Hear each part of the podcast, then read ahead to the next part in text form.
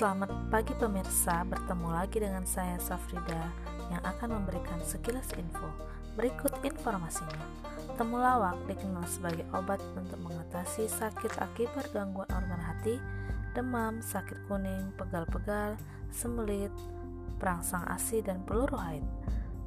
Mengonsumsi temulawak dapat berdampak positif pada kandung empedu, hati, dan pankreas. Demikian informasinya.